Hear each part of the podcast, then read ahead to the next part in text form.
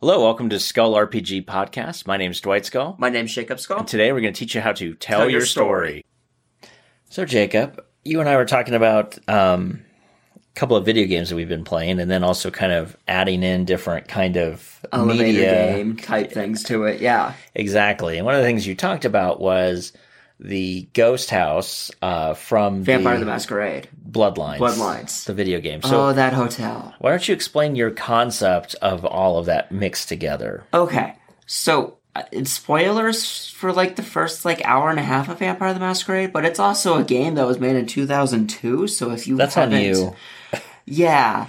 So in Vampire the Masquerades, you're you can choose to be one of the vampire clans, and one of the things that you're supposed to grab is a set of keys or something from a old abandoned hotel. And as you start to go in there, it has the standard creepy haunted house vibe. But then you have stuff that is like you have like a chandelier that dro- tries to drop on you. You have Elevator. an elevator drop on you. You have boilers try to kill you. You have picture frames just getting flung at you. You're not sure why. And then as you keep going through, you have like going up on the staircase the first time you fall through into the basement. Then you have like a girl in white screaming and running down a hallway, and then she's gone. It's very you- much a haunted house. it's very much a haunted house with ghosts. And then as you keep going through, you start to uncover newspapers of there was this ho- there was there's like they found a severed head in the uh wa- in the wash in the laundry room and you start to uncover slowly through that there's been a murder here and the ghost is the murder is the murderer and the victims. Now, to be honest, that whole thing was like reeking of The Shining Uh-huh, because it it's like the the father goes nuts. There's even a bartender, a ghostly bartender. I mean, the whole thing literally reeks of The Shining. But it's okay. Again, remember what we said in previous episodes. It's co- totally cool to steal Yeah. ideas from people, and apparently, you could steal a very base concept like The Shining, shove it in a video game, and not get sued over it. yeah, So- as long as you change enough of it. Yeah, So now, how? So now you take that same concept, but with the elevator game, and to keep it with cyberpunk, you have an AI. And if you didn't see the elevator game, it's a couple back now. Mm-hmm. Basically, it's a internet thing from South Korea where you have instructions on how to push buttons in an elevator, and eventually, if it works right, quote unquote, you'll be taken to another dimension. Mm-hmm. And then, good luck getting back. There's instructions apparently for that. But Yep. anyway, go ahead. So an AI has integrated itself into the house's mainframe or wherever it's at. So we're in a futuristic society at this point. So everything is connected to the internet.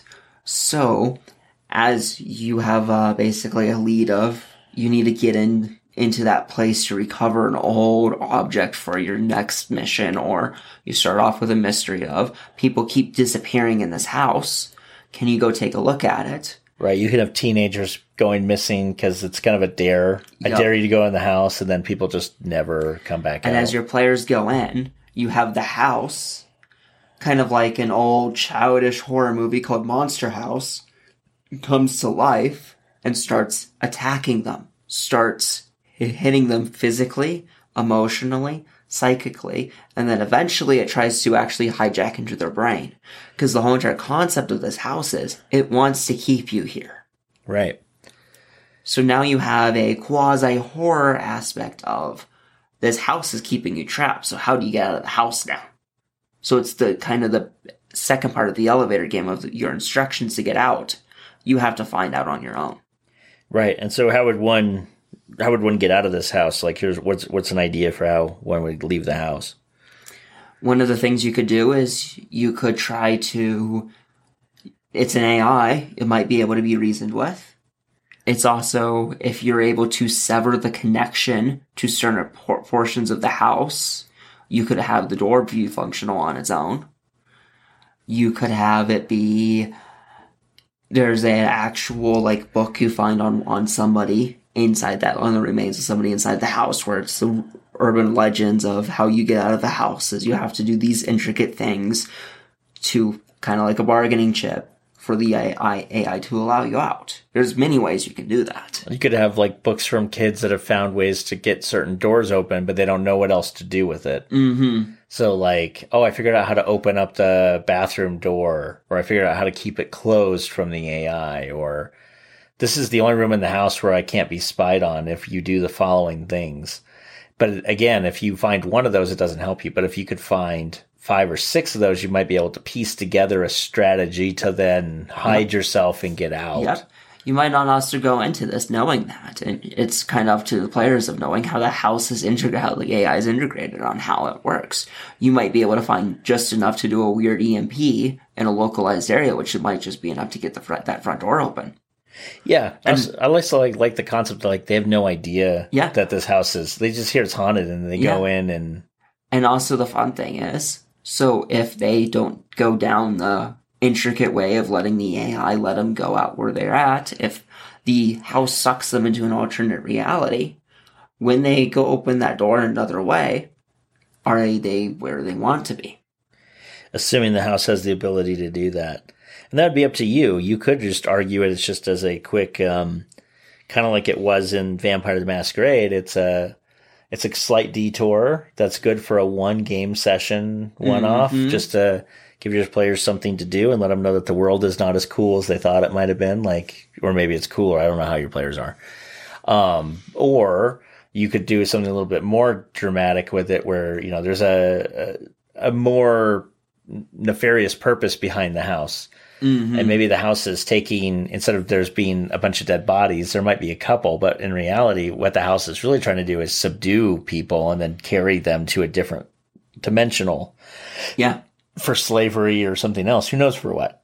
Yeah. Right. And so it's up to you. Like, do you want to go explore that or do you want to just be like, no, the house is like this weird AI thing and soon as you can shut down or, or hide through enough of it, you can actually get out. And then maybe when you're on the outside, you decide to do something about destroying uh, good chunks of the house from the outside because it can't defend itself as much. Mm-hmm. Just so that no one else gets trapped there.